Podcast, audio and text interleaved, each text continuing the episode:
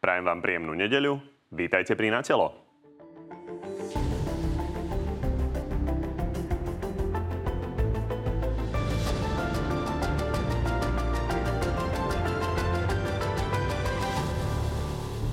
Nie len domácnosti, ale ani firmy stále nevedia, koľko budú od januára platiť za energie. Vláda dúfala, že vyjedná v Bruseli na pomoc 1,5 miliardy.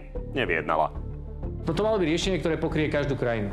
No tu sa na Slovensko zabudlo. Dnes sa ukázalo, čo robia v Európskej únii so servilnými politikmi a so servilnými štátmi. Vláda pritom bude musieť okrem energetiky riešiť aj situáciu v zdravotníctve. Odchodom hrozí už tretina lekárov v nemocniciach celoslovenský. Je to 1948 výpovedí. Upozorňujem, že tento počet výpovedí narastá.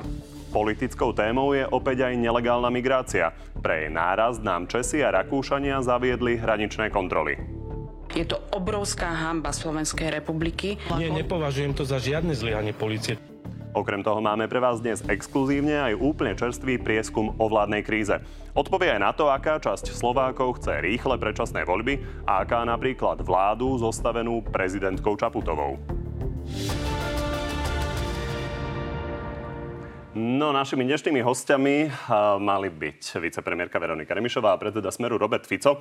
Ako ale vidíte, sedí tu len pani Remišová. Strana Smer nám totiž 12.01, teda hodinu pred vysielaním, oznámila, že pán Fico sa cíti chorý a tak do štúdia prísť nemôže. My sme mu teda ponúkli, aby diskutoval cez videohovor, tak sme to už vyskúšali napokon počas pandémie, prípadne aby či už osobne alebo cez videohovor sa debaty zúčastnil druhý muž Smeru, pán Juraj Blanár. Ani jedna z týchto alternatív však e, nebola realizovateľná podľa hovorcu strany a pred e, pár minútami prišiel na vratnicu pán Hluboš Blaha. Pani Remišová najprv s ním nechcela diskutovať, ale pred 5 minútami mi povedal, že s ním diskutovať bude. Tak vás teda oboch vítam. Vítajte. Ďakujem veľmi pekne pánovi predsedovi Smeru. Želám skoré uzdravenie. Dúfam, že na budúce sa v relácii stretneme a za iných okolností by som s pánom Blahom do diskusie nešla z dôvodu, že nemením eh, podporovať šírenie jeho protislovenských rečí.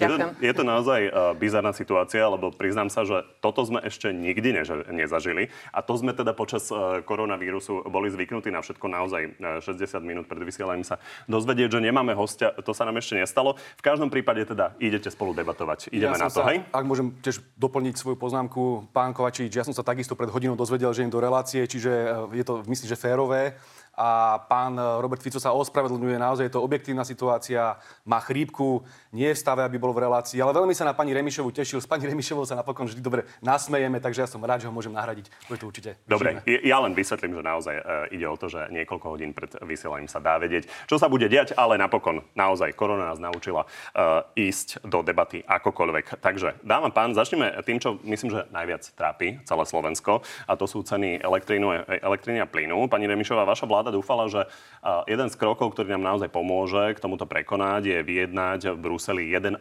miliardy eur. To sa ale nepodarilo, ako sme už počuli. Pán Fico tvrdí, že kvôli tomu, že ste servilní.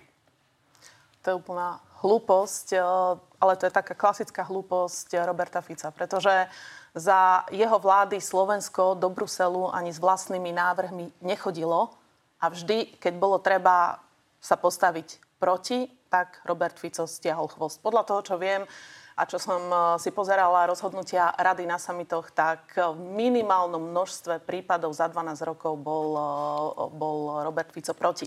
Ale teraz k téme. Čo sa týka prvého riešenia, to znamená e, prerozdelenie ziskov, tam v podstate Európska komisia nechala riešenie na národné štáty. To znamená, že národné štáty sa môžu medzi sebou dohodnúť, akým spôsobom sa budú prerozdeľovať zisky, ktoré sú získané z predaja napríklad elektriny. V našom prípade je to napríklad možnosť eh, bilaterálnej dohody s Maďarskom alebo s Nemeckom, keďže to sú krajiny, kde najviac vyvážame elektrínu. Teraz, čo sa týka druhého návrhu, druhého návrhu, eh, kde sme požiadali Európsku komisiu 16 členských štátov, aby sa zastropoval, stanovil cenový strop pre potrubný plyn na 180 eur, tak Európska komisia vlastne na žiadosť skupiny členských štátov, kde aj Slovenská republika tento návrh ide ďalej rozvíjať. My sa ešte dostaneme k tomu, čo hovoríte, že sú tie alternatívy a budeme to určite rozoberať a budeme rozoberať napríklad aj e, teda uvoľnenie časti eurofondov. Pán Blaha, e, aby sme si ale vyjasnili, a, takže postoj Smeru je taký, že vy ste súhlasili s tým, čo žiadala vláda, teda vyrokovať 1,5 miliardy, ale nesúhlasíte s tým, že to nevyjednala a čo by ste vlastne vy iné povedali, ako by ste inak argumentovali ako pán Hirman alebo pán, pán Heger? ale my sme avizovali už dlhodobo, že takto presne to dopadne, pretože táto vláda je neschopná.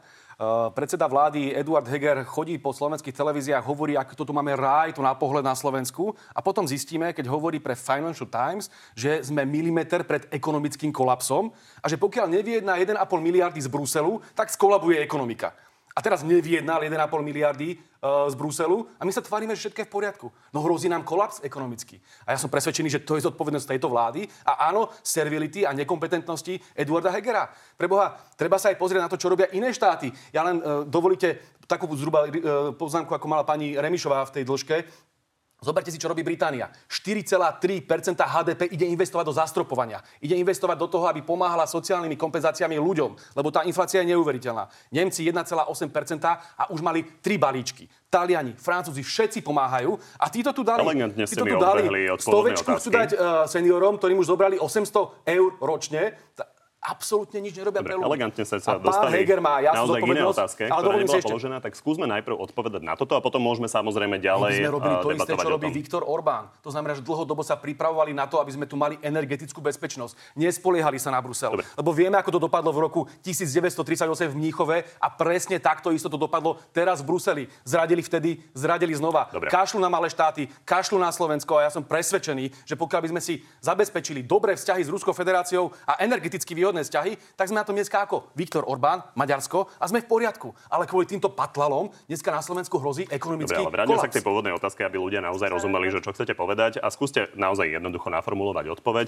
Takže rozumieme, že iné riešenia. Na druhej strane k tomuto, čo sa udialo práve v Bruseli na tých rokovaniach, ste skonštatovali, že je to teda servilitou. Čiže uvedomujete si, že nedalo by sa to vyjednať a netreba sa spoliehať na Brusel. To je vaše stanovisko? Spomente si, spomente si na Roberta Fica, ako dokázal zablokovať kvóty ohľadom migrácie. Spomente si na to. Keby sa dneska Eduard Heger dostal do Bruselu a povedal by, ak nepríjmete také riešenia, aké chceme my na Slovensku, lebo nám kolabuje ekonomika a my musíme zabezpečiť slovenský národný záujem, tak my zablokujeme sankcie akékoľvek ďalšie proti Ruskej federácii. Toto keby povedal, tak verte tomu, že by to bolo riešenie a že by aj v Bruseli museli počúvať Eduarda Hegera, dobre. ktorého tam považujú tak naozaj za nejakého miestneho mistra vína, ktorého nikto nebere vážne. A už to konečne Slovakom povedzme, že v Bruseli potrebujeme silného lídra, silný hlas a to by bol Robert Fico. Buďme prosím slušní a ne, nenazývajme uh, rôznymi prímermi ľudí, pani Remišová, takže pán Blaha hovorí, že naozaj blokovať to celé európske riešenie a týmto vyjednať. No, a to je presne dôvod, prečo si myslím, že s pánom Blahom sa neoplatí chodiť do diskusí, lebo zavádza, zavádza, zavádza, zavádza. No a teraz vám poviem prečo. Čiže e, pán Blaha teraz pred chvíľou povedal, že keby Robert Fico bol v Bruseli, tak napríklad zablokuje ruské sankcie. No a čo sa stalo v roku 2014? 16.7. pripomeniem vám. Robert Fico bol v Bruseli a za ruské sankcie zdvihol ruku. Sankcie na ropu a na plyn, hej? za sankcie Ešte voči Rusku. Sankcie Prepačte, na ropu ja a na ešte plyn? dokončím. Ale vy sa tu zjavne nevyznáte, len aby sme sa trošku vy sa nevyznáte. Čiže... Doštudujte si, pani kolegyňa, to neboli sankcie na Buďme, buďme prosím korektní, naozaj ste dostali veľký Čiže... priestor, pani Remišová vám do toho neskákala. Takže naozaj nechajme odpovedať pani Remišovu. Žite si vo svojom svete, v pohode. Čiže Robert Fico bol v Bruseli a za ruské sankcie zdvihol ruku. A teraz, keď sa pozrieme ako tie sankcie, ktoré v roku 2014 pokrýme. Ja si mimochodom myslím, že vtedy Robert Fico konal správne, ale čo nebolo správne je, že a vtedy mimochodom mal možnosť veta, čiže mohol ich zablokovať, že zdvihol za ne poslušne ruku a potom chodil po celej republike a hovoril, že je vlastne proti ruským sankciám. A teraz, sa poz... a teraz za, za čo dvihol ruku? Presne tak. V júli 2014. A teraz sa pozrime, aký dopad mali ruské sankcie v roku 2014 na Slovensko. Keď sa pozriete na obchodnú bilanciu a na vývoz Slovenska do Ruska, tak po týchto sankciách, ktoré odsúhlasil Robert Fico v roku 2014, tak vývoz do Ruska klesol o 1,4 miliardy eur. A bolo to vôbec najväčší pokles vývozu do A to Ruskej s dneškom, federácie. hej? To porovnávate Tak. s dneškom. No teraz je vývoz na úrovni Kolaps. 1,3 Kolaps. miliardy, to je prvá vec. To znamená, že aj keby sme úplne pre, prestali vyvážať do Ruska, tak to menej poškodí slovenskú ekonomiku ako sankcie v roku 2014. Ale Pani kolegyňa, ja si zmrzneme. myslím, My tu máme e- energetickú krízu a vy tu teraz riešite rok skúste 2014, rozumieme si? skúste, Skúste, pán Blaha, sa Ale skúste trošku ovládať. interaktívne, lebo, zjavne vám logika dochádza. Nech sa Pán páči. prosím, si- nechajte pani Remišovu myslím, že dohovoriť. Mali ste pomerne široký priestor. To znamená, že Robert Fico, keď je v Bruseli, tak poslušne hlasuje. A potom príde na Slovensko a potom vypráva, ako je proti tomu, čo práve Bruseli odsúhlasil. Tak, čiže to je, čo sa týka ruských sankcií. A ešte raz hovorím, že uh, Slovensko, ja som veľmi rada, že Slovensko prišlo. Bol to síce odvážny návrh, bol to konštruktívny návrh, ale v Európskej únie je 27 štátov. A premiér Heger, keď hovoril uh, do Financial Times, tak samozrejme, že chcel vytvárať uh, tlak aj na európske krajiny, práve preto, aby sa nejaké to riešenie, ktoré bude výhodné aj pre Slovensko, Dobre. aby sa našlo. Takže každý ste si dali odbočku toho, čo by kto robil a čo kto robil v minulosti, ale poďme naozaj k tej súčasnosti, lebo je naozaj dôležité, aby ľudia vedeli, a čo sa udeje. Pani Remišová, vy hovoríte, že vytváral tlak, len viete potom, čo si majú ľudia vybrať, keď pán Hirman tu sedí a ukľudňuje ľudí a potom premiér zase cez Financial Times dá vedieť, že bude kolaps. Takže to je otázka, že čo si majú vybrať. Takto, keď tu pán Hirman bol eh, v štúdiu, tak on jasne povedal, že Slovensko bude podporí návrh 15 členských krajín, to znamená zastropovanie ceny plynu, čo by nám výrazne pomohlo. Dneska mal aj tlačovú, tlačovú konferenciu, čo by nám výrazne pomohlo stlačiť aj eh, cenu elektríny následne. Ale ešte sa, ešte sa vrátim k balíčkom. Prepačte, ja som zabudla Prepačte, zareagovať na naozaj balíčky. musíte sa striedať a mať vyrovnaný Pán priestor. By som- Takže, Len keď povie, keď takže, povie pán Blaha, keď povie pán Dovolte Blaha, že ako, všet, ako, ako ostatné krajiny, čo všetko robia, No, tak... tak- dovolte mi povedať uh, Slovensko. To znamená, že často sa tu operuje, čo všetko urobila Česká, téma, že? Česká republika. Nemoderujte, pán Blaha. Tak už mi dával slovo pán moderátor, len teraz ste ho A prerušili. keď, keď, sa, keď sa porovnáme s ostatnými krajinami, Slovenská republika má jednu z najlacnejších cien elektriny aj plynu.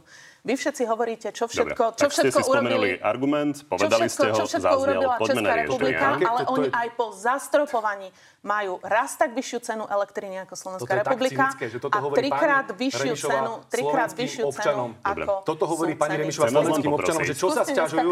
Chcem ste vás, len, teraz do rečí. chcem vás len oboch poprosiť. Asi si uvedomujete, že diváci v momente, kedy rozprávajú traja, aj dvaja, tak nemajú z toho vôbec nič. Tak vás chcem poprosiť pre korektnosť naozaj, aby ste uh, odpovedali postupne. Pán Blaha, naozaj ste uviedli argument, že Česká republika, na druhej strane Česká republika naozaj aj opozícia tam teda uh, kričala, že urobme to ako Slováci.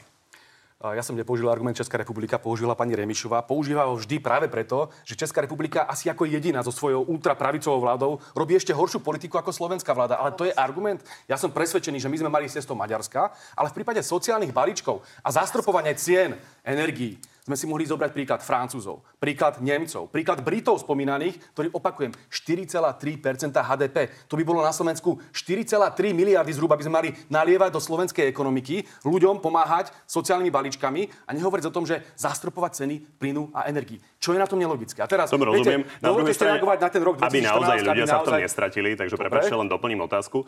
A priznávate, že Slovensko naozaj na rozdiel od mnohých iných krajín má zastropovanú cenu elektriny vlastne do konca dokedy? roka. To priznávate? A viete o tom, že teraz Nemci prijali zastropovanie cien plynu až do roku 2024 a títo tu dokážu niečo zagarantovať iba do konca roka. Potom tie ceny narastú možno troj, možno štvornásobne. Ste tu mali pred týždňom pána Hirmana, ten nebol schopný povedať jediné číslo. To znamená, že ľudia majú čakať do konca roka a potom vlastne skončia na ulici, lebo nebudú môcť platiť účty. Už teraz chodia predávky na platby a viete dobre, že ľudia, ktorí platili 20 eur, zrazu platia 120 eur. A to môže byť ďaleko dramaticky horšie. Vieme o tom, že ceny vám. 10 násobne vyššie na svetových e, trhoch, takže to asi nebude nejaké drobné, marginálne zvýšenie. Chápem, len je dôležité, aby sme vôbec sa dohodli na tom, v akej sme situácii. skúsme, prosím, aby sme som mohol reagovať na ten rok je dôležité- 2014, lebo na to som nemohol reagovať. A naozaj je to ťažká demagogia, že pani Remišová tu otvára rok 2014, kedy sankcie proti Rusku, kedy sankcie proti... A teraz ma prerušuje ona, vidíte, aké to je smiešne, pani Remišová. Skúste sa upokojiť. Dobre. Pán Fico hlasoval za sankcie, pretože neškodili slovenskej ekonomike tak, ako tieto sankcie,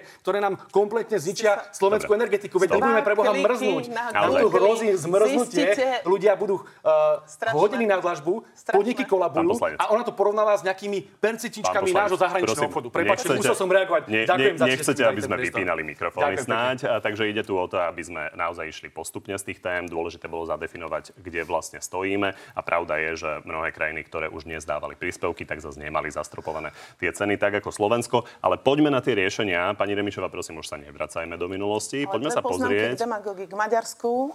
K Maďarsku. Dohodneme sa, že dve vety? Dve vety. Stačí jedna veta. Infla- nie.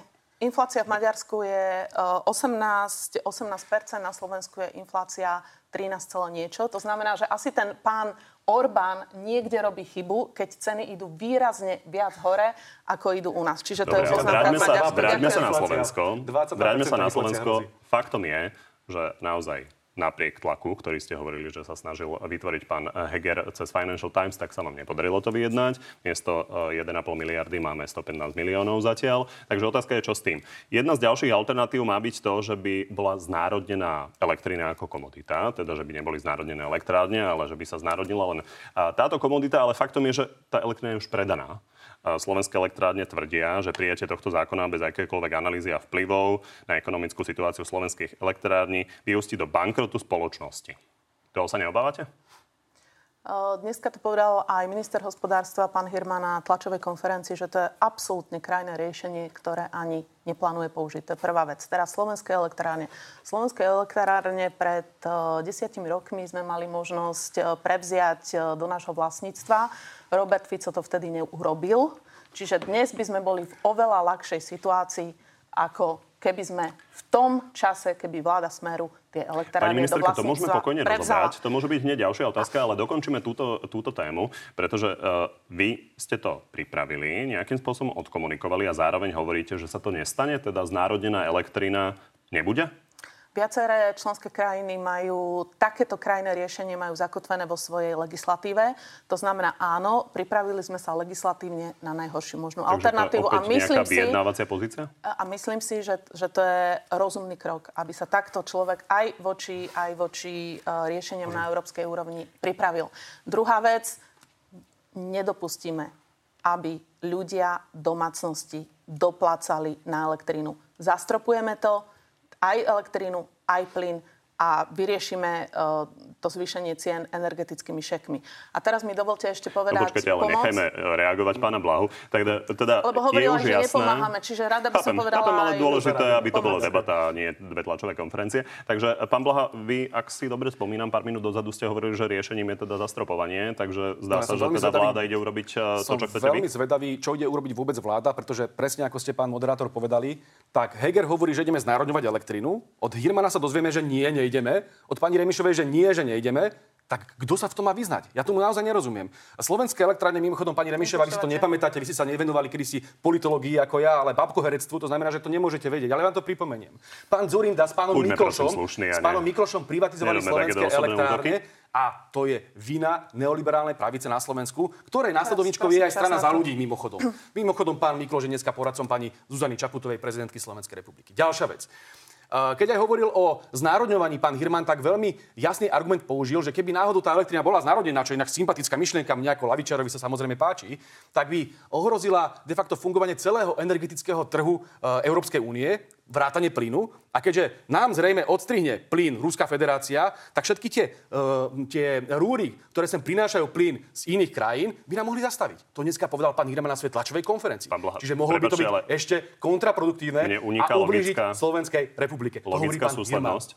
Vy tomu fandíte, znárodneniu elektriny. Na druhej strane Robert Fico v parlamente povie, že s tým nechce mať absolútne nič spoločné, To takže aby Nie, nie, nie. ľudia... My podporíme všetky rozumné riešenia. To je prosím citácia. O, my sme mali všetky rozumné riešenia, pokiaľ to budú robiť diletanti ako oni, tak to môže naozaj ubližiť Slovenskej republike. Ale dá sa to samozrejme urobiť aj správne, keď to zoberú do rúk ľudia, ktorí vedia a vyznajú sa v aby sa energetike. definitívne diváci nestratili. Čiže Myšlienka Vy tomu poriadku, fandíte? Ale technika, ktorú navrhuje pán Heger, je absurdná. Je Pán absurdná. hovorí, že je to teda Dobre. naozaj zlý ako dôvodu? nápad, že Viete, nechcete mať nič spoločné, čiže Smer by to teda urobil? V prvom čítaní sme zahlasovali za energetický balíček. Pán Kovač, preverte si to dobre. V druhom Dobre. čítaní sme, to počkajte, v druhom Poďme. čítaní sme neza, nezahlasovali preto, lebo sme vyzvali pána Hirmana aj celú vládu, aby konečne začala so sociálnym dialogom. Spýtala sa sociálnych partnerov, vrátane energetickej oblasti, aké sú technické riešenia, ktoré to umožnia urobiť, ale oni diletanti to takto neurobili. Dobre, Už tomu ja, rozumiete. ja vás, ja vás Ďakujem. ubezpečujem, že ja to prebraté mám a naozaj som sledoval, čo hovoril Robert Fico a, a naozaj hovoril o tom, že sa teda obáva o súd slovenských elektrární, ktoré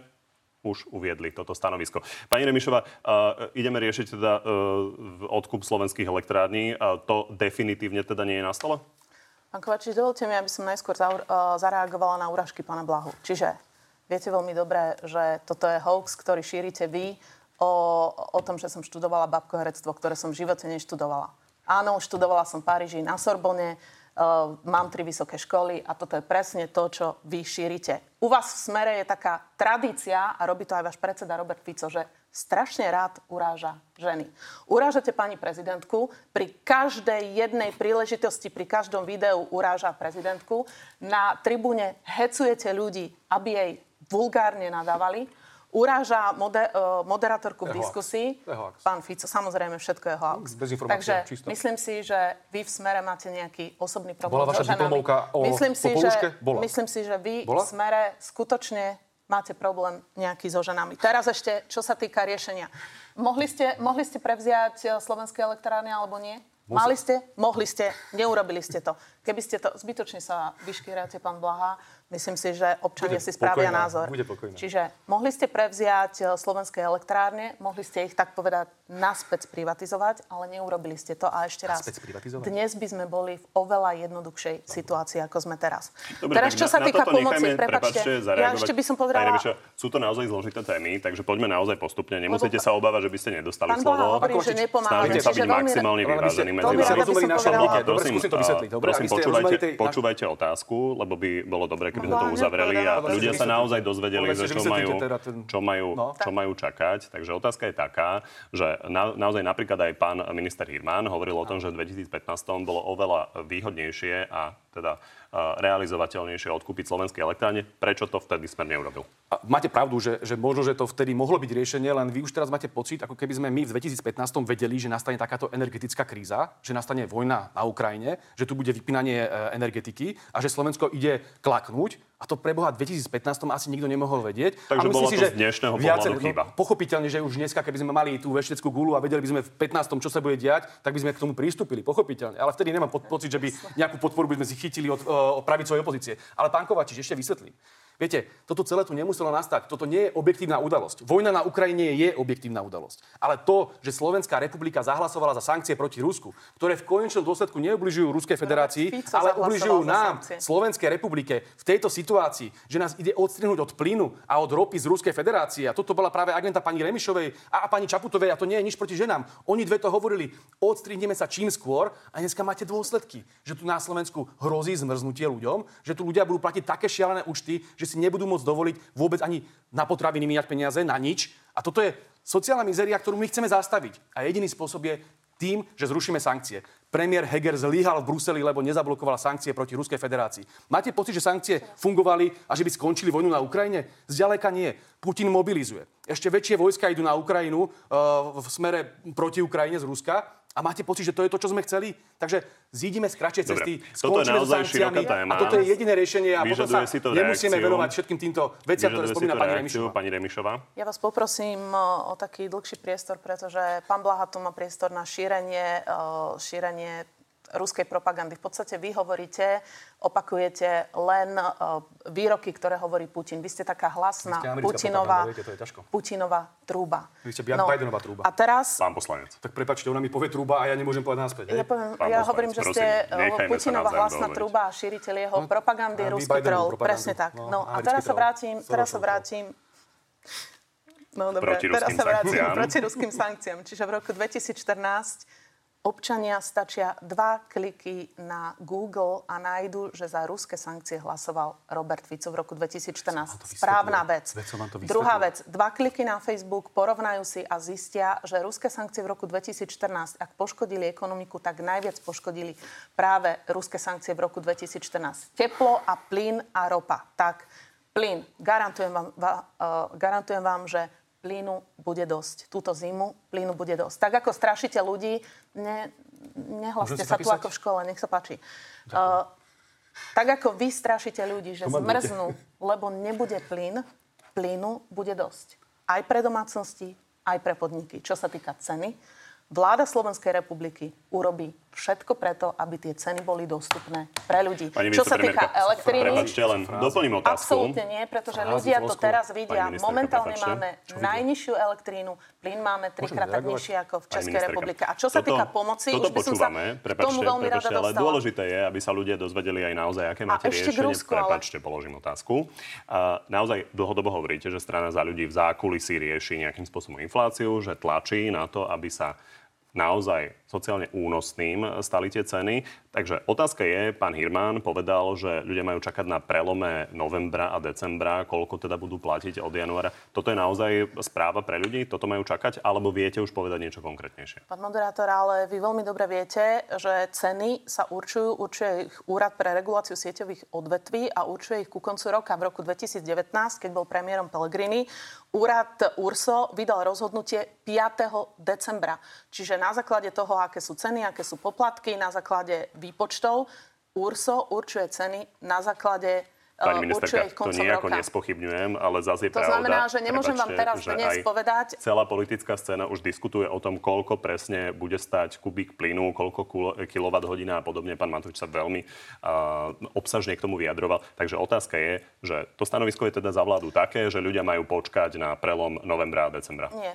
Stanovisko je také, že ľudia zabezpečíme, aby elektrina, aj plyn, aj teplo pre ľudí boli dostupné. Dobre. A te, prepačte, Môžeme ešte, toto prepačte ešte, ešte dokončím. Pretože mali ste tu, mali ste tu uh, pána ministra hospodárstva, pána Hirmana, ktorý je uh, ropný inžinier, ktorý je energetik a on to povedal úplne jasne, že tu nebude hádzať house numera, pretože URSO vydá regulačné rozhodnutia výnosy až ku koncu roka. Inými slovami prípade, hovoríte, v každom máme prípade, počkať na ten prelom Nie. novembra a decembra. Vtedy budú Nechajme zareagovať ceny. pána Blahu. naozaj Čo sa týka riešení, my sme povedali úplne jasne, že to dofinancujeme, že to dofinancujeme energetickými šekmi.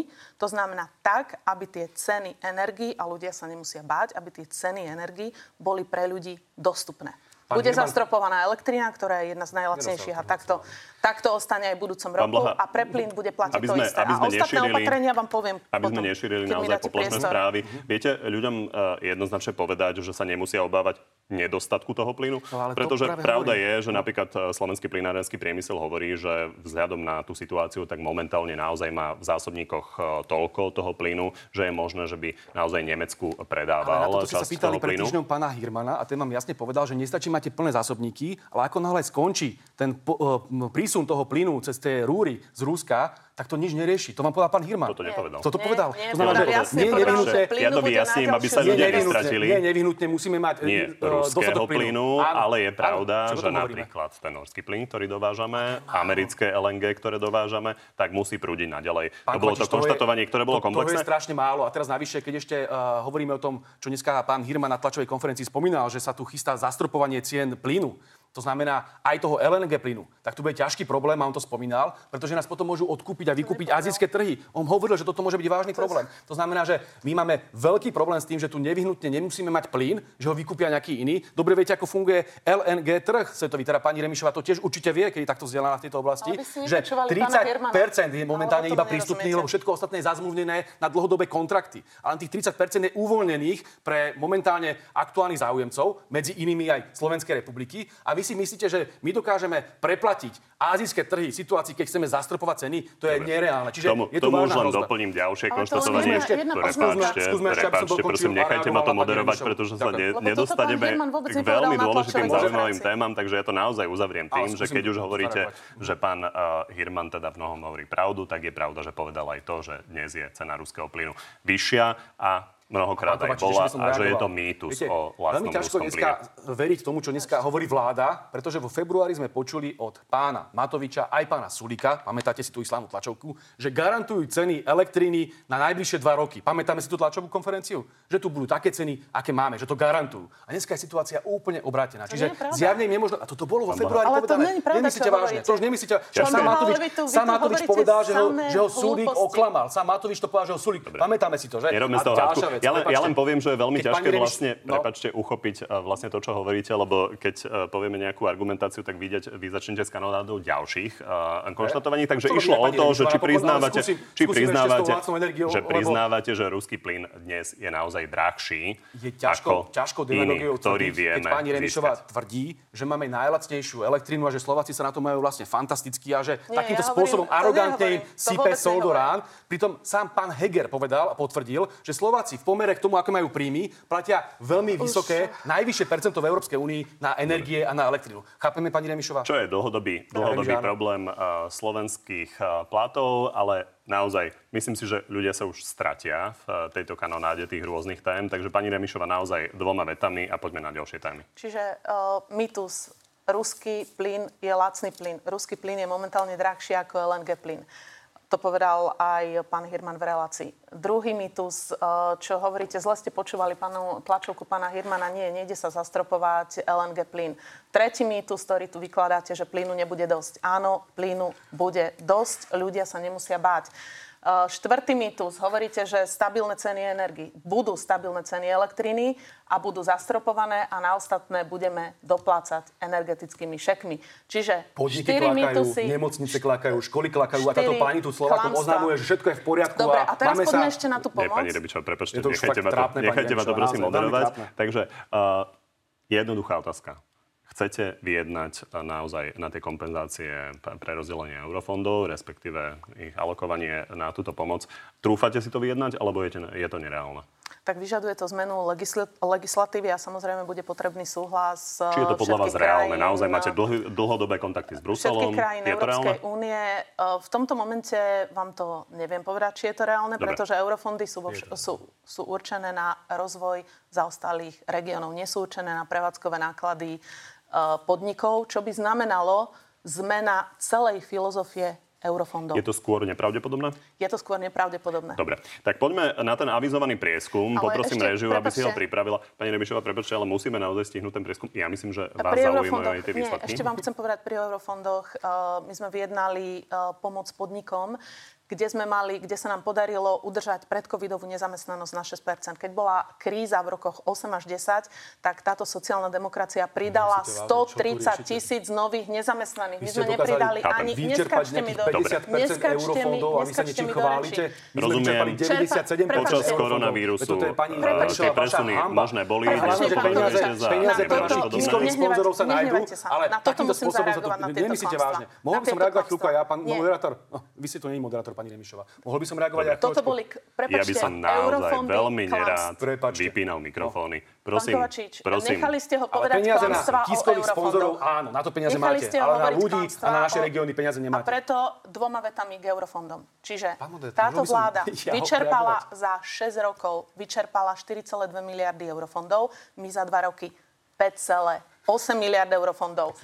V predchádzajúcom volebnom 97% sme my vyčerpali a vy 52, 52. Miliarda prepadla. Diletanti, neuveriteľní diletanti, si, pozrite si štatistiky. Ale viete, ten, a zopakujem to. ten- Dobre, podarilo sa vám naozaj obom Strašné. dospieť k témam, ktoré Toto sme dnes tak- vôbec neplánovali. Myslím si, že, myslím si, myslím si, že naozaj, naozaj z oboch strán došlo teda k vyjadreniam, ktoré sme naozaj nečakali, že sa dnes stanú. Ale poďme naozaj na ten avizovaný prieskum, keďže všetkých nás zaujímajú tie výsledky.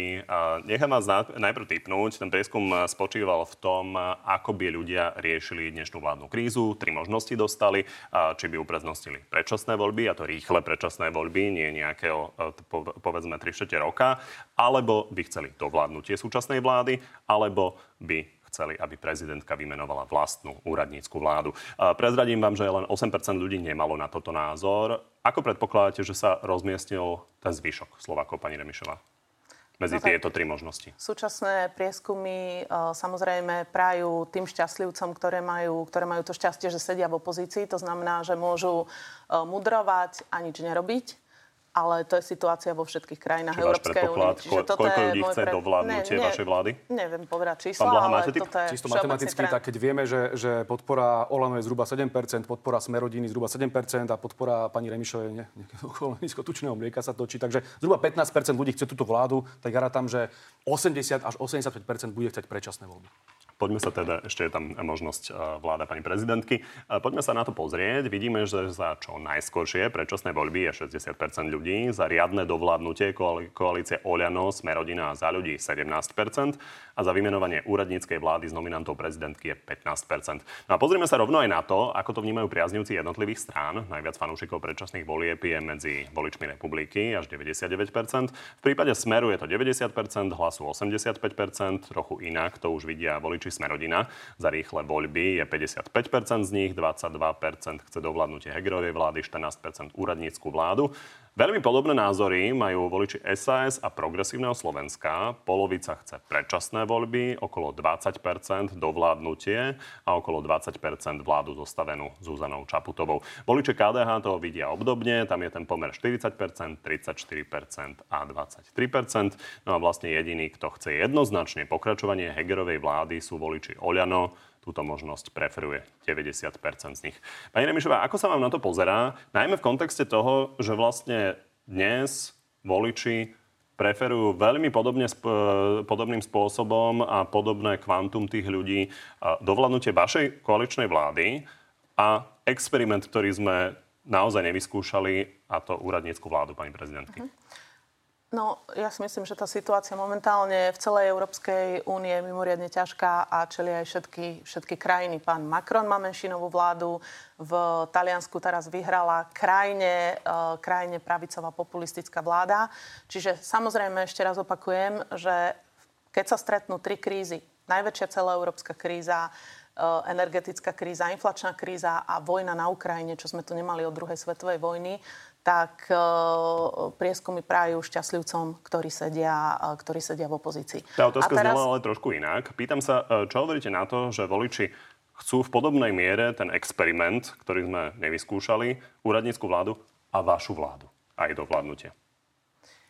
To, čo som povedala, platí to, čo som povedala. Áno, máme to ťažké. Ja si myslím, že mimochodom Robert Fico po vražde Jana Kuciaka k predčasným voľbám povedal to, že predčasné voľby sú popretím demokratických výsledkov volieb. Teraz hovorí niečo úplne iné, ale na to sme si už Roberta, Roberta Fica zvykli, že e, proste jeden deň povie tak, druhý deň tak. Vy sa tomu a Ficovi celkovo dostanete je, vždy pri celkovo každej je téme. e, strana Smer, to sú takí falošní sociálni demokrati. Ja som vás pozorne Ale- počúval, ale nepočul som tú odpoveď. Odpoveď, e, myslím si, že momentálne, momentálne situácia je veľmi ťažká. Uvedomujeme si to. Každá vláda má podobné problémy a e, ja len hovorím, že tak bezprecedentne, ako pomáha táto vláda a, ako, a tie opatrenia, ktoré prijíma, tak uh, žiadna iná vláda by nerobila. A ešte raz, Pán ešte, Blaha, ešte k predčasným mohol by som už voľbám. reagovať, lebo pani Remišová sa nedá Keď otvorene bude slova, smer alebo hlas pri moci, tak jasné, ani hej. elektrina, Pani ministerka, ani plyn, reagovať ani pána plyn poslanca. lacnejší nebude. Podľa toho prieskumu o, dedukujem, že 60% ľudí, čo je skoro dve tretiny ľudí na Slovensku, chce predčasné voľby, čo je teda prevažná väčšina Slovákov. A plus tam máte ďalších 15% ľudí, ktorí chcú pad vlády, tejto vlády, hej, a chcú možno úradnícku vládu. To znamená, že máte 75% ľudí, ktorí nechce túto vládu, zhruba toľko som aj odhadoval, keď som hovoril 80%. Toto je vizitka tejto vlády za 2,5 roka vládnutia. Keď tu terorizovali ľudí, keď zabili Milana Lučanského, lebo pani Remišová si ho potrebovala hodiť ako odfajknutého na svoje pexeso. Keď takýmto spôsobom brali ľuďom slobodu slova, Blaha, keď máte, že zabili ja pána som o tom presvedčený, som o tom presvedčený, mám to aj materiály. Nemáte ale na to žiadne dôkazy. Mám dôkazy, mám dôkazy o tom, že pán Lučanský sa nemohol zabiť sám. Mám na to dôkazy. Chcete, aby som je vám ich doručil? Beží naozaj vyšetrovanie. Áno. Toto A ja som presvedčený, dôkazy ja som presvedčený, že takto to bolo. To je môj- môj názor, moje presvedčenie. Blúdy. Verí tomu značná časť slovenskej verejnosti a verte tomu, že keď sa to naozaj objektívne vyšetrí, tak zistíme pravdu a to je určite nie to, čo hovorí pani Kolíková alebo pani Remišová. Ďalšia Treba vec. povedať, že Mohli značná sme... časť slovenskej verejnosti, približne 20% eh, verí, že vlády to je UFO. Ale Mohol- poďme naozaj... ukončiť, Prepačte, pani Remišová tu mala týradu a ja by som ho rád dokončil aspoň odpovedou na vašu otázku. myšlienka a chcel by som vám položiť aj ďalšiu otázku. Hovoriť teraz o týchto ľuďoch, ktorí sú nahnevaní na túto vládu, že sú dezoláti v uliciach, ako to urobila Markíza. Hovoriť o nich, že sú opice, ako to hovoril pán Naď a podobne, to zjavne nie je riešenie. Poďme si vypočuť ich názor. My sme ponúkali referendum ako riešenie tejto krízy, ale pani Čaputová, pani prezidentka Slovenskej republiky ho zarezala a zmarila. Tým pádom nie je možné to takto vyriešiť a preto som presvedčený, že jediný spôsob, a o tom smer hovorí, ako zmeniť túto vládu, je nátlak z ulic. Ľudia sa musia ďaleko viac mobilizovať a práve to budeme robiť a budú nové demonstrácie, nové protesty a verte tomu, že sa rozkývu a keď v januári zistia, že ľudia ich naozaj nenávidia, lebo dostanú účty, ktoré budú troj aj štvornásobne väčšie, tak vtedy si možno, že aj pani Remišová spomenie, že keď sa nebudú môcť prejsť po ulici, že som mal pravdu a že mali radšej skorej odísť od vlády, lebo tá nenávisť bude Ak som dobre počítal, otvorili ste hneď štyri uh, veľké témy. Uh, nebudem vám teda opozíciu robiť ja, uh, pani Remišová, takže uh, čo povedal pán Blaha, reakcia? No, ja Začnem dôchodcami, teda s tou pomocou ľuďom, keď e, pán Blaha hovorí, že ako táto vláda... Na tie ostatné veci aj nejdem re- reagovať, lebo to sú vyslovene, že odporné klamstvá. Dobre, čiže pomoc. Toto je mimoriadná pomoc dôchodcom nad rámec dôchodkov. To znamená, že a ľudia to vidia, ľudia vidia aj dôchodci, čo im chodí na účet. To znamená, že keď bol Robert Fico premiérom v roku 17-18, e, dôchodcom ako vianočný príspevok došlo 70, a na nich dali 75 inflácia, miliónov bola 15 eur. inflácia, Naša vláda, skúste trošku sa ja neviem, skúste byť trošku interaktívne, lebo skúste, to sú také zložky nezmyslov, prepačte. Je, je, je to veľmi zaujímavá výzva na interaktivitu, ale naozaj ide o to, aby ľudia počuli, čo hovoríte. Naozaj, no. vy, ste, vy ste mali pomerne široký priestor, takže pani Táto Remišová, vláda... dovolte prosím myšlienku, eh, máme už posledné minúty. Táto vláda na dôchodcov len tento rok mimo štandardných dôchodkov dala 750 miliónov eur dôchodcom. Teraz rodina s deťmi. Rodina s deťmi, štandardná rodina, dvaja rodičia, dve deti na základnej škole. Za vašej vlády dostala táto rodina rodinné prídavky plus daňový bonus 96 eur. Od júla tohto roku táto rodina dostane o 100, dostáva o 100 eur viac. Môžem reagovať, pán Od moderátor? budúceho januára dostane táto re, rodina o 300 eur viac. To znamená 400 eur na rodinu s dvoma deťmi na základnej škole. Čiže toto bola naša pomoc, toto je naša pomoc a toto bola vaša pomoc. To je keď bola kríza, keď bola kríza, pridali ste 130 tisíc nezamestnaných. My napriek tomu, že máme tri krízy, máme takú nezamestnanosť, ako sme mali pred covidom. Vy jediné, čo ho, prečo chcete predčasné voľby, že sa bojíte o svojich nominantov a chcete ich dostať Kedy z basy. Pani Remišova videli naposledy živého dôchodcu, keď hovoríte, že vaša pomoc im postačuje, pretože dôchodcovia sú reálne na dne. 15 dôchodcovská inflácia, 15 Toto sú čísla. Jeden až dva mesačný dôchodok zobrala inflácia. Dávali, vy ste dávali. Dobre, opäť sa prekrikujeme. Ja som ešte nedokončila. Ja vám musím povedať, že mne práve režia oznámila, že máme naozaj posledné dve minútky. Ja musím teda v rýchlosti prerobiť otázky, ktoré boli pôvodne adresované Robertovi Ficovi. A prosím, prosím, aby sme mali, ten istý priestor, vy ste nemali prosím, ten istý priestor, pani Ja by som nerád pôsobil v pozícii učiteľa v materskej škole. Vy ste ho zrušili. Preto, a teraz dáte, ďakujem. Teraz dáte Poďme do záverečnej rubriky. Zapchajte ústa, je to trápne, pani redaktor. Dobre, takže zvládnete obaja odpovedať na tri otázky, áno, nie? Uvidíme. Nech sa páči. Môžete odmietnúť, povedať, že to nezvládnete. Skúsime to samozrejme. Dobre. Uh, tak začneme vami. Igor Matovič tvrdí, že ak parlament neschváli rozpočet na budúci rok a budeme tak v provizóriu, tak by to bol, citujem, Armagedon. Je vylúčené, že by dal smer čo i len jeden hlas na schválenie rozpočtu na budúci rok? Áno, je to vylúčené. Pani Remišová prezidentka udelila aktuálne milosť Robertovi Džunkovi, ktorý mal byť 5 rokov za mrežami za to, že ho chytili s necelými 8 gramami marihuany. Bolo to dobré rozhodnutie? Bolo to dobré rozhodnutie. Myslím si, že tresty sú príliš vysoké.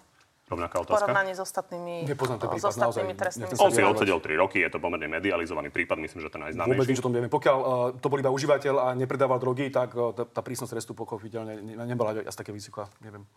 Malo by Slovensko po zavedení kontrol zo strany Česka a Rakúska pre zvýšenú migráciu zaviesť kontroly z Maďarska? Či by malo Slovensko zaviesť kontroly z Maďarska? Uh, nie. Pani Remišová? Nie, bolo by to popretím šengenského princípu. E, riešenie je, aby maďarská hranica so Srbskom bola lepšie strážená. Riešenie, aby sa Hamran konečne, chceme... Hamran rozhýbal. a určite minister zvoláva stretnutie aj s rakúskym, aj s českým ministrom vnútra a chceme ísť tom pomôcť. Slovenská policia rieši akorát kriminalizáciu opozície a Roberta Fica a nerieši migráciu a takto to potom Jasne. vyzerá. Politickí babrákov a diletantov. To je niečo Dobre. pán Remišová. Teraz som sa trošku stratil, uh, takže uh, ide o to, aby ste všetci mali tri otázky. Vám ešte nejaká chyba? Hm, Keď dáte nejakú, ja rád odpoviem. Uh, mali ste už tri otázky? Myslím, že nie dve iba. A jedna bola o tých drogách, ale to neviem, či ste mierili aj na mňa. Áno. Aha, dobre, tak potom môžete. Tak mi to vychádza na tri. Výborne. Pani Remišová, je Igor Matovič dobrým ministrom financí? Keď hovoríme o ministrovi financií, uh, myslím, že pred pár dňami bola zverejnená daňová Áno, prognoza. Však vysvetlím.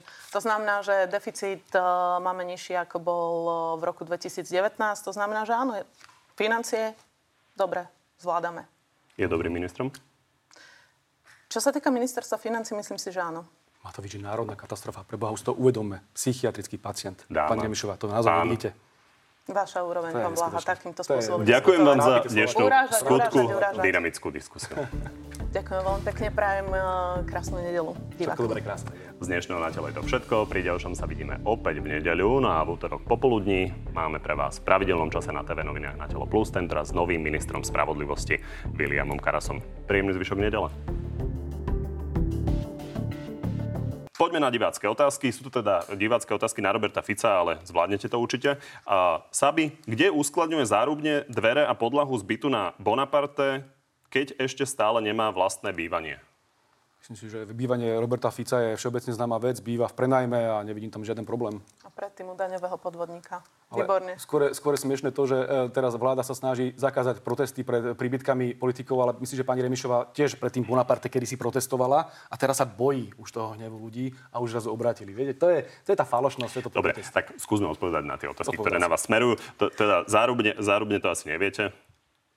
Netuším vôbec, o čom zjavne kolega, ktorý, To ktorý som nemá rád Roberta nahožal na ten, Fica, na, ten, na ten si byt Bonaparte.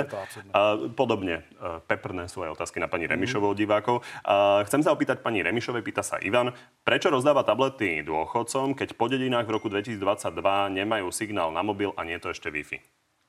Tablety sú aj s, da, s dátovým pripojením. Spolupracujeme pritom s e, jednotou dôchodcov. V súčasnosti máme za sebou pilotnú fázu a hodnotenie z tohto projektu od samotných dôchodcov je e, 98% na spokojnosť. Marek, aké dôsledky pre nás by ste očakávali, ak by predsa len jedného dňa Ukrajina prehrala vojnu s Ruskom? Ja si myslím, že jediné riešenie, ktoré má tento ukrajinsko-ruský spor, je nejakým spôsobom sa mierovo dohodnúť. To znamená, že jedného dňa sa budú musieť dohodnúť, alebo budú náveky bojovať a zomierať. Hej? Ja som presvedčený, že mier je jediné riešenie a akým spôsobom bude sformulovaný ten mier a do čo bude považovať za výhru a prehru. Väčšinou to býva tak, že obidve strany majú dôvod hovoriť, že to bola výhra. A tak tedy vznikajú tie mierové dohody, že každá z tých strán si povie, že toto je ten kompromis, kde obidvaja sa vieme dohodnúť. Tam len doplním jednu, Mhm. mm. lebo viacero takých otázok bolo. Vy ste radi, že Ukrajina uh, dobila tisícky kilometrov štvorcových za posledné týždne späť? Ja vôbec nevnímam tento spor ako nejaký futbalový zápas, že som rádi, že držíme Čiže Rusku, ani- ani držíme radi, ani neradi, je vám my, to si, jedno. my, my riešime to, aby bolo čo najmenej mŕtvych. A keď viem, že tá ofenzíva, ktorú spustil Zelenský, stála životy desiatky tisíc uh, ukrajinských vojakov, tak sa asi Môžem teraz nemôžem nadšením tlieskať. Hej? jednou Že ja som presvedčený, že Nemala byť vojna, to sme presvedčení všetci. Ale my teraz nedržíme stranu, my chránime slovenské národné záujmy a sme presvedčení, že čím skorší mier, To tým je lepšie dôležité počuť, že či ste radi alebo nie ste radi. Pani Remišova naozaj jednou vetou. Rád, keď mier. No, k tomu len toľko, že uh, všetci si pamätáme výroky pána Blahu, že nikdy proti Rusku a Rusko nikdy nespustí vojnu. Teraz je plnohodnotná vojna. Rusko mobilizuje, uh, mobilizuje uh, 100 tisíce mužov a národným záujmom Slovenska je, aby sa Ukrajina ubránila, pretože ak sa Ukrajina neubráni, tak tie ruské tanky budú na našej hranici a budú ohrozené naše hospodárske záujmy. Uh, som zvedavá, aká investícia na Slovensko príde, keď pár desiatok kilometrov tam budú uh, dela ruských tankov a ruské rakety. Takže je našim národným záujmom, aby sa Ukrajina ubránila. A takéto naivné reči, to presne takto naivne rozmýšľali, teória, môžem tu rozmýšľali politici Dobre. Konšpira- pri Mnichovskej zrade. dáme územie Československa a následne uh, hádam bude mier. To je presne takýto... Dezinformácia, alebo Ruská federácia nikdy nehovorila, že chce obsadiť Ukrajinu. Ona hovorila o Donbase, hovorila o tých územiach, ktoré obývajú ruskojazyčné obyvateľstvo a tak ďalej. Hovorila o tom, aby denacifikovala. Čiže bez ohľadu na to, že A ja či si zase súhlasíte, pamätám, že vy ste hovorili, že Ruská federácia nenapadne Ukrajinu. to bolo ale potom už. Hej. lebo v tej chvíli to nevedel nikto. Viete, keď, keď to... Dobre, som- poďme ale na opakujete otázky. to, Pán Kovačič a Naď dobre. vedel a, a vy ste vedeli všetci, že napadne nikto, všetci boli prekvapení, že napadla Ruská federácia Ukrajinu. To hádam nikto nespochybní, že? Myslím si, že e, opozícia ich nazývala vojnovými štváčmi aj s pánom Korčokom. Ale nerobme z toho debatu. Že, že, vedeli ste, že bude vojna? A keď ste to vedeli, tak prečo ste sa nepripravili na migračnú krízu, pani Remišová? Oni, hovori, oni hovorili o tom, sa? že ruské svadobnú- sú na hraniciach. Ale poďme na divácké otázky. Na migračnú krízu. To nemyslíte vážne. Pán Blaha, vy ste vypúšťali, vy ste A sabotovali ste migračnú vy ste krízu. vypúšťali plastové holubice do vzdušia a mysleli ste si, že bude mier, chceme mier, áno, chceme Dobre, mier. A nechceme nenávisť proti Rusku. Martina, či už pani Remišová šetrí a má doma 18 stupňov, ako si to užíva? My sme hneď po, hneď po ruskej agresii vypli alebo znížili zásadným spôsobom kúrenie, pretože každé jedno euro, ktoré sa vydáva na ruský plyn, pomáha financovať zbrane, pomáha financovať vojnu a zbranie, ktoré sa v konečnom dôsledku otočia proti nám a s ktorými sa nám Rusko vyhr- vyhráža. Čiže áno, teraz k tomu riešeniu uh, počujeme pani prezidentku, že treba šetriť, počujeme Európsku komisiu, že treba šetriť. Kúp si sveter, porazíš Putina, tak to hovorila pani česká ministerka, zabáva sa na tom celý národ, nech sa páči. Je pravda, že Robert Fico sa nemá rád s Petrom Pellegrinim? Neviem, do akej miery to je osobné, ich e, osobný vzťah nepoznám, ale politicky je pravdou, že smer sociálna demokracia je iný druh sociálnej demokracie, ako je strana Petra Pellegriniho. Toto smeruje k tým osobným vzťahom. Uh, ale iba to vysvetlím jednou vetou, ak môžem. Smer sociálna demokracia je viac národná a viac slovenská sociálna demokracia, kdežto Peter Pellegrini sa snaží tú stranu predstavovať tak viac liberálne, euroatlanticky a tak ďalej. Čiže je tam ideový, hodnotový rozdiel, ale v zásade uh, tie hodnotové uh, otázky, a teda tie osobné otázky sú vždy druhotné. Tie hodnotové musia byť prvé vyriešené. My ako smer ponúkame smer, hlasu spoluprácu a verím tomu, že hlas odpovie pozitívne. Marek, či pani Remišovej nevadí vláda s fašistami? Ja neviem o žiadnej vláde s fašistami. Ja som... uh, Marek asi naráža na to, že nie je jasné, či s pánom Tarabom teda ste v koalícii alebo nie. nie ste, on to popiera. Myslím, že to je úplne jasné. Ja s pánom uh, Tarabom som nikdy nerokovala, ani rokovať nebudem. Uh, Keď si zoberieme zákony, ktoré prechádzajú, ja som teraz mala zákon o e-governmente, to znamená o odstráňovaní byrokracie. Uh, Ten prešiel s podporou strany SAS. My rokujeme v prvom rade našim partnerom, však ja som to povedala, je strana SAS. Ja len teraz sa strácam, či, či pán Taraba je fašista, alebo najnovšie je podľa tejto vlády fašista každý novinár, tak to hovoril pán Matovič na- vo svojom prejave, takže už teraz neviem, už každý je fašista a pán Matovič vidí všade Hitlerov, takže len sa to strácam. trošku. Martin, či sa necíti tiež zodpovedný za výpovede lekárov a súčasný stav nemocníc? Pokiaľ si pamätám, tak štrajky eh, lekárov boli vždy iba počas pravicových vlád, či už to bola Radičovej vláda a teraz znova. Je to katastrofálna situácia, nemocnice môžu reálne skolabovať. Ja mám reálne strach, pán moderátor, lebo žijeme v Bratislave, teda ja a moja rodina. A teraz si predstavte, keď uh, dalo výpoveď 80%, 80% anesteziologov a stane sa, že potrebujete nejakú operáciu, že moja mamina bude potrebovať operáciu, alebo vaša mamina a tak ďalej. Že sa nedostane k operácii len preto, lebo táto diletantská vláda nedokáže zabezpečiť zmier s lekármi. Preboha, uh, to už ide o život. Toto už naozaj nie je nejaká abstraktná ideologická téma a vykašlíme sa teraz na nejaké spory. Preboha, poďme vyriešiť problém s nemocnicami a s lekármi. Neviete sa s nimi dohodnúť? To je Ja naozaj... len pripomeniem, že Robert Fico naozaj chcel ten problém riešiť tým, že by e, nechal zaplatiť medikom 55 tisíc za školné. Pani Remišová naozaj dvoma ale riešme to. No, Stačí, keď, sa, keď si uh, diváci pozrú tento graf. To znamená, že uh, tu sú sumy, o ktorým sa zvyšoval plat lekárom bez špecializácie a so špecializáciou. Čiže špecializácia 20 rokov, v roku 2016 o 78 eur, v roku 2017 57, 66, uh, uh, 96 eur. Za našej vlády teraz sa zvyšuje o túto sumu o 421 eur. Áno, Myslím to si, že toto... ako dve vety, ale... Mysl, ale myslím si, že to hovorí Rozumiem, úplne... túto tému pre sme žiaľ nestihli kvôli uh, Mňa to mrzí, že sme to nestihli debate, a pre eh, sestry je toto isté. predviedli. 400 eur plus eh, špecializovaná Rozumiem. sestra s praxou o 200 Divácka eur. otázka? A tvrdohlavo si budú bušiť svoje, to je A to Juraj? sú čísla a fakty, ktorým vy možno nerozumiete, pretože vy rozumiete ale vy len si budete ďalej bušiť svoje. Vy ste jak z- z- spadla z oblakov. Proste Toto iná sú, paralelná toto sú naozaj veľmi dynamické divácké otázky. Juraj, myslíte si, že Matovič je súčasťou slušného Slovenska? Nerobí skôr hambu? Politika Igora Matoviča eh, bola vždy taká od roku 2010. V roku, kedy ho doviedol do politiky eh, Richard Sulík, následne sa s ním eh, rozišiel, vyhodil ho z klubu, potom varili spolu halušky a potom Richard Sulík odišiel z vlády. Čiže Igor Matovič vždy bol taký, a s touto retorikou vyhral voľby v roku 2020. Čo sa týka mňa, môj osobný príbeh poznáte. Ja práve kvôli tomu som uh, odišla z klubu Olano. Takže myslím, že k tomu není čo dodať. Ešte záverečná na oboch. Dáte ruku do ohňa za každého vášho nominanta v komunálnych voľbách?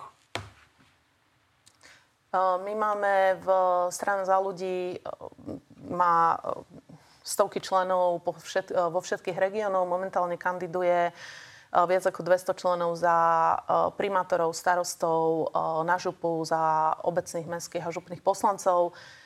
Keby som povedala, že dám za každého ruku, asi by to nebolo úplne presné vyjadrenie, ale sa snažíme, aby naši poslanci, naši primátori, naši, naši starostovia mali tie isté etické princípy ako má strana za ľudí. sa pozná našimi kandidátmi na župana, ako je Jano Mažgut v Bratislavskom kraji, alebo Vilo Záhorčák e, v Košickom kraji, Mišo Kaliňák v Prešovskom, alebo Igor Choma v Žilinskom. To sú všetko naozaj vzácni ľudia, odborníci a veľmi vzdelaní a uh, nadaní ľudia, čiže za tých viem dať ruku do ohňa. Ale pokiaľ teraz sa pýtate, že či každá obec na Slovensku, kde je náš kandidát, Marek sa pýta. Ale Marek sa pýta, tak je samozrejme ťažko povedať, lebo uh, nikdy neviete, čo sa z toho človeka vykluje. Napokon toto je situácia asi v každej strane. To platí samozrejme o našich, či už je to Dušan Velič, kandidát na Bratislavského župana, alebo Milan Lesňák na primátora v Košiciach, tak samozrejme viem dať za nich. Ešte Roku do ohňa. Peknú nedelu Krásnu nedelu.